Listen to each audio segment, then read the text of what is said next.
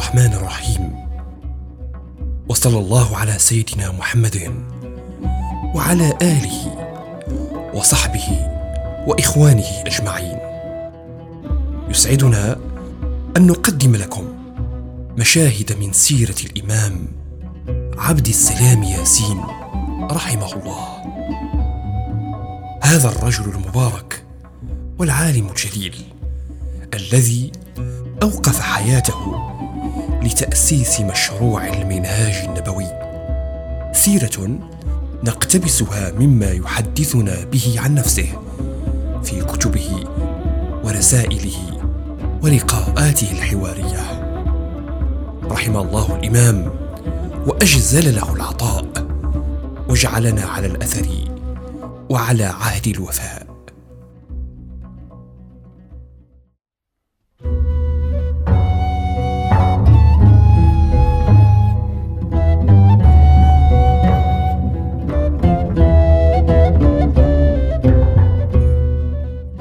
إن ثماني سنوات. قضيتها في حجر الزاوية. وبعدها الآن نحو ست عشرة سنة. قضيتها في نفس الاتجاه. أبحث عن الله عز وجل. وأتوسل إليه.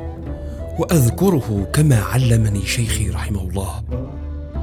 أقول إن عمرا مديدا مثل هذا يبدأه المرء بالنية الصالحة. وتزداد هذه النية قوة. كلما ازداد تقدما في العمر. لا دليل على أن هذا السالك وجد طريقا عرف أنها الحق فاستقام عليها. أما أن أدعي وأقول أنا أنا لا هذا ليس من شأني. إنما في القلوب. هو شيء يطلع الله عز وجل عليه ويظهر في عمل الإنسان ويظهر بعد الإنسان. فأنا عندما التفت إلى حياة الصوفية أجد أن الصوفية رضي الله عنهم قوم هربوا من ساحة الجهاد لكي يتفرغوا إلى تربية القلوب وإلى تربية الأفراد. بهذا الاعتبار أنا لست صوفيا.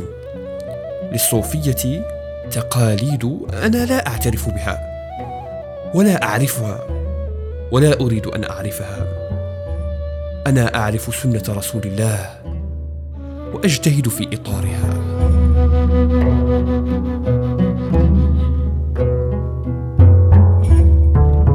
هؤلاء القوم أنا مدين لهم بكل فضل وبكل خير. آووني عندما كنت شريدا في بيداء الغفلة عن الله عز وجل. فأنا أحبهم. ولما عزمت على أن أقول كلمة حق عند سلطان جائر فأكون مع سيد الشهداء إن شاء الله. خشيت أن ينالهم سوء بموقفي هذا. كان انفصالي عن الزاوية لين لطيفا. فانتقلت من الرباط لأسباب صحية. إلى مراكش. فكان مجرد انتقالي هو انقطاع عن الزاوية دون أن أعلن أني انقطعت أو أنني أريد الانقطاع. ثم بعد ثلاثة أشهر خرج كتاب الإسلام أو الطوفان. فكتبت رسالة إلى الشيخ سيدي حمزة. قلت له يا أخي إنني كنت في الزاوية وأحسنتم إلي أحسن الله إليكم. لكنني أخاف أن تؤذوا من جانبي فأنا أقول لكم السلام عليكم ورحمة الله تعالى وبركاته.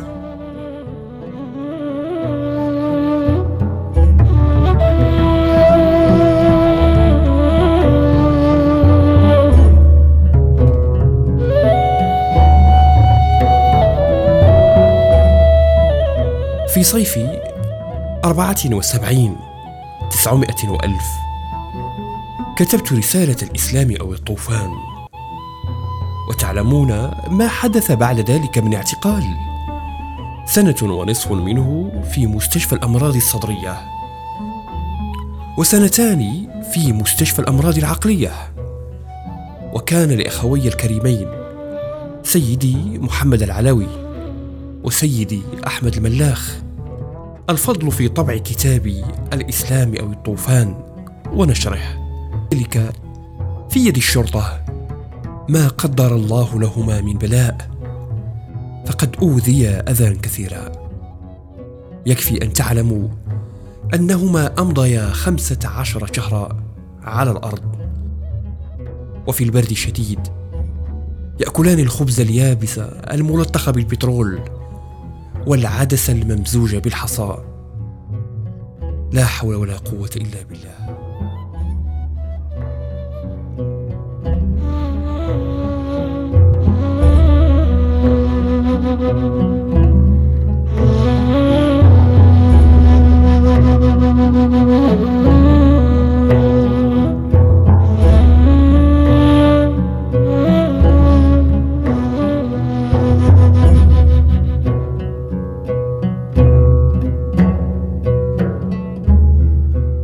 كان حزني على ما يعيثه المفسدون في الأرض من فساد.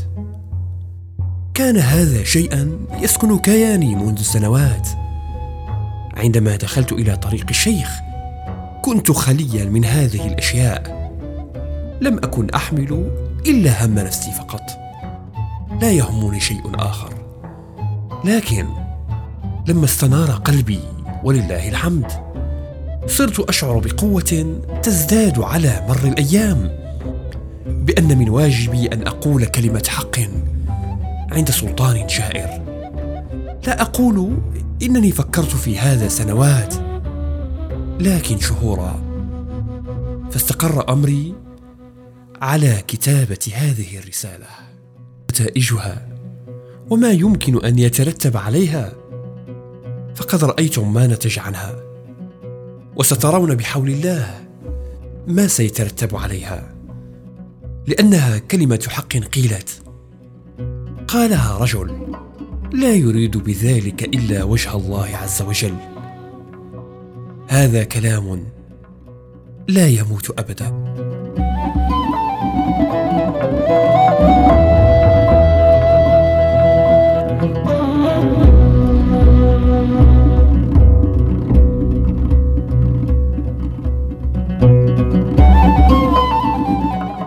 يتصور الناس بسهوله ما يكون وقع هذه الرسالة الفاضحة؟ على شخص تربى على ألا يسمع كلمة لا. ابدا. وعلى ألا يسمع كلمة نقد. ابدا. تسألني لماذا لم يبطش بي؟ ولماذا لم يحاكمني؟ أما المحاكمة فتكون فضيحة أفضح. فإنه بعد اعتقالي في رمضان تجندت الشرطة وتجندت الداخلية لكي تطوق انتشار رسالة الإسلام أو الطوفان. فكانت زيارات بالليل. بلغني ذلك بعد خروجي من المعتقل. زاروا الناس وسط الليل. يسألونهم هل بلغتكم رسالة عنوانها كذا وكذا؟ سبحان الله. من الناس من كانت زيارة الشرطة لهم في وسط الليل. هي المنبهة لهم إلى أهمية هذه الرسالة. فبلغني أن منهم من كان لا يعرف عن الموضوع شيئا. فلما زاروه وسط الليل أصبح في الصباح يسأل عن الرسالة ومن الذي كتب وكيف تقرأ. من حسن السياسة أن تعقد محاكمة في هذه الظروف. وكان حسن التدبير أن تطوق المسألة وأن يسكت هذا الصوت وأن يغمط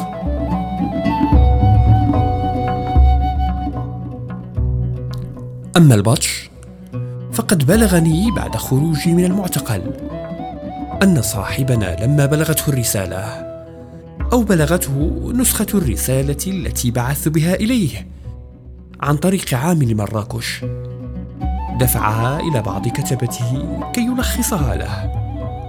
ثم بعث إليه أن ياتني بالرسالة.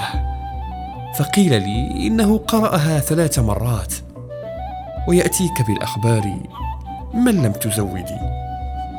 بلغني أيضا أنه عزم على البطش بي وعلى قتلي حينا لكنه رجع إلى شيء من التريث فأشاروا عليه بأن يأخذ بالتي هي أدهى وأن يعرضني للناس على صفة مجنون. للملك مثل هذا الكلام إلا مجنون. وهكذا تحولت سياسة الملك من هذا العزم على البطش إلى سياسة التطويق. وبالفعل مرت علي سنتان بمعتقل مع المجانين.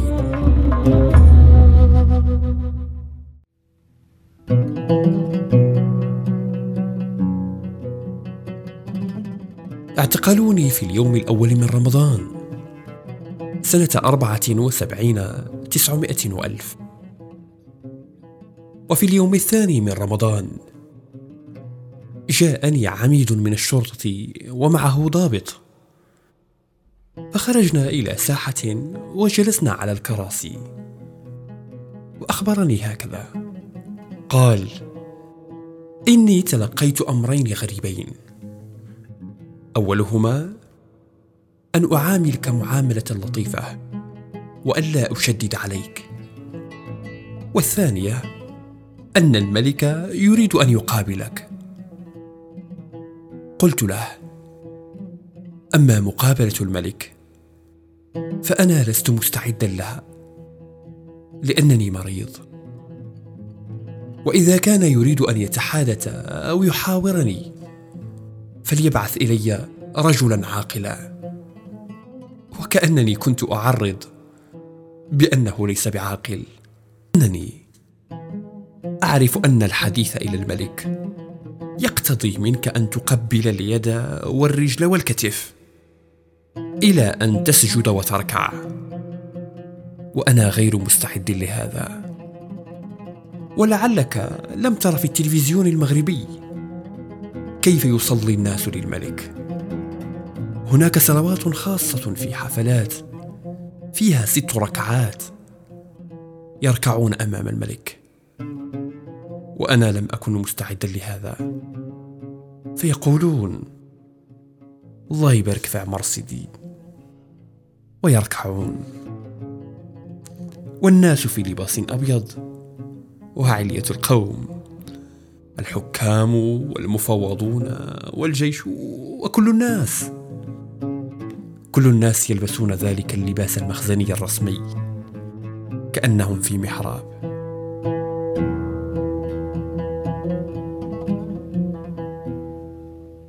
في سنة ست وسبعين تسعمائة وألف كتبت رسالة إلى وزير الداخلية وكتبتها باللغة الفرنسية. لست أدري هل بقيت منها نسخة. أقول فيها ما قلته في رسالة الإسلام أو الطوفان. بلغة أخرى يفهمونها. لأن هؤلاء لا يقرؤون العربية. فتكلمت إليهم باللغة الفرنسية. قلت إنكم في ورطة من حرب الصحراء في ورطة اقتصادية في كذا وكذا وكذا. والمخرج هو الإسلام. ولما وصلت هذه الرسالة إلى عميد الشرطة في مراكش شدد علي وضيق تضييقا مضاعفا. كان ينتظر أن هذه الرسالة ستكون سبب شنقي أو الحكم علي بالإعدام.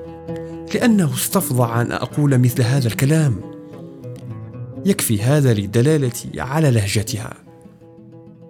لكن رد وزير الداخلية. بعد ذلك كان رفيقا. وكان ردا واعيا. قال بلغتني رسالتك. وسأقرأها. وأنا أشكرك عليها. ولم يمض بعد ذلك إلا نحو سنة ونصف حتى أفرج عني. قال الأولى في سنة أربع وسبعين تسعمائة وألف. فترة هدوء وتأمل وتفكير في الظاهر. وفترة ذكر عميق. وفترة خلوة. كانت هي من أسعد فترات خلوتي. لا أقول أسعد فترات حياتي. كانت من أسعد فترات خلوتي.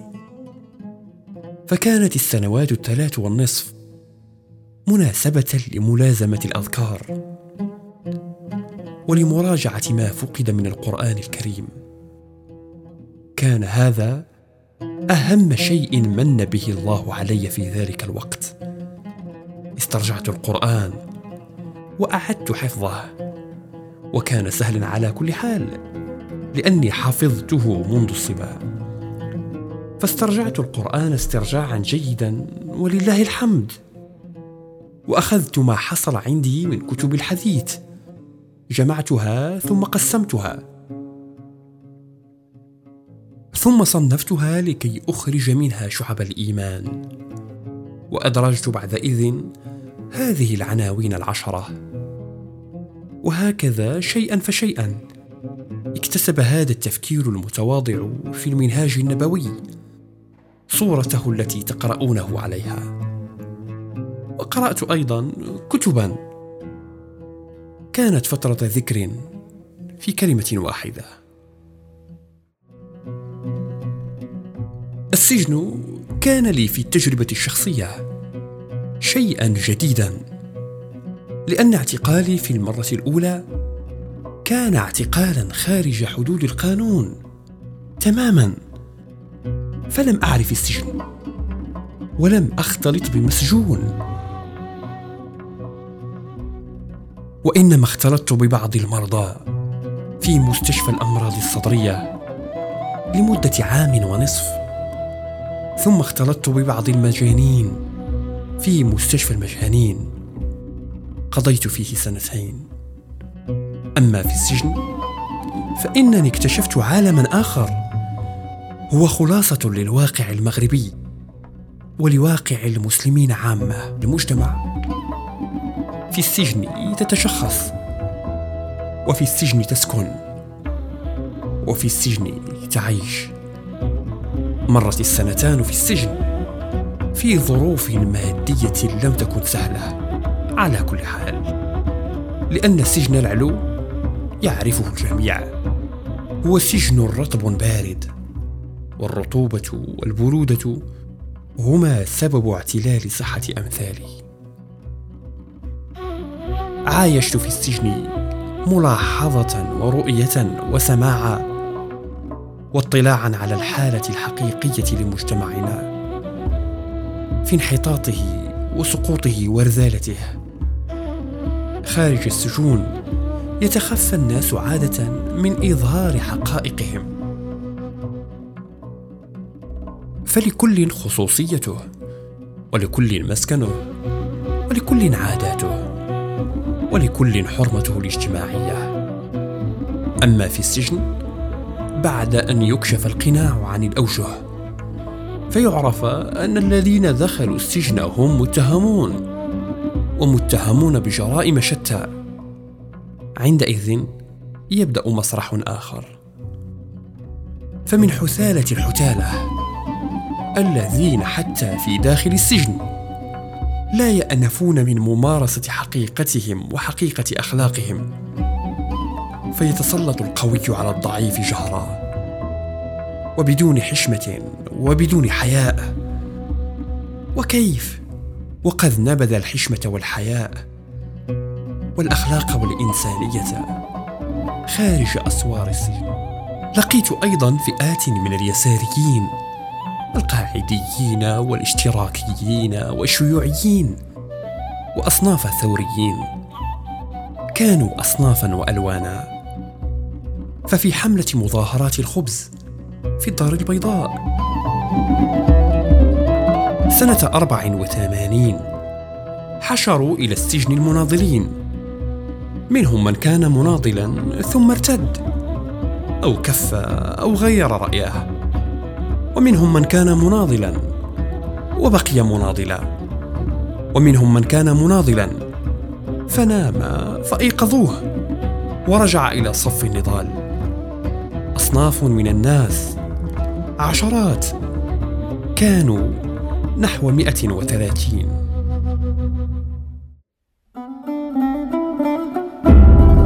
لكن بعد هذا البلاء والحمد لله وبعد خروجي من السجن وجدنا ووجدتم أنتم أيضا واكتشفتم أن هذه المحنة كانت من أهم مقومات بناء الجماعة فكانت بمثابة ذلك الذي أقام عمودا في الأرض فأخذ يحركه ذات اليمين وذات الشمال. لكي يخبره هل انغرز في الأرض انغرازا كافيا أو في حاجة إلى تعميق جذوره. كانت عاقبة هذا البلاء خيرا. فتعلم الجميع كيف أن الأمر جماعة وليس تجمعا حول شخص كما يتهمنا بعض الناس. تعلمتم أيضا كيف تفكرون باستقلال عن الغائبين عنكم. تعلمتم كيف تنفذون؟ تعلمتم كيف تصبرون. فأظن أن عاقبة هذه الاعتقالات كانت إيجابية كل الإيجابية. كانت لنا سمعة قبل الاعتقالات لكن الاعتقالات وحديث الصحافة العالمية والإذاعات العالمية والتلفزات العالمية حديثها عن جماعتنا وعن اعتقالاتنا وعن فكرنا وعن مشروعنا. هذا كله أعطى لجماعتنا حجما سياسيا لم يكن لها قبل الاعتقالات. إن سفينة جماعتنا تدخل في مياه جديدة. فقد صدق ما تلا تلك الفترة ما كنت أقول.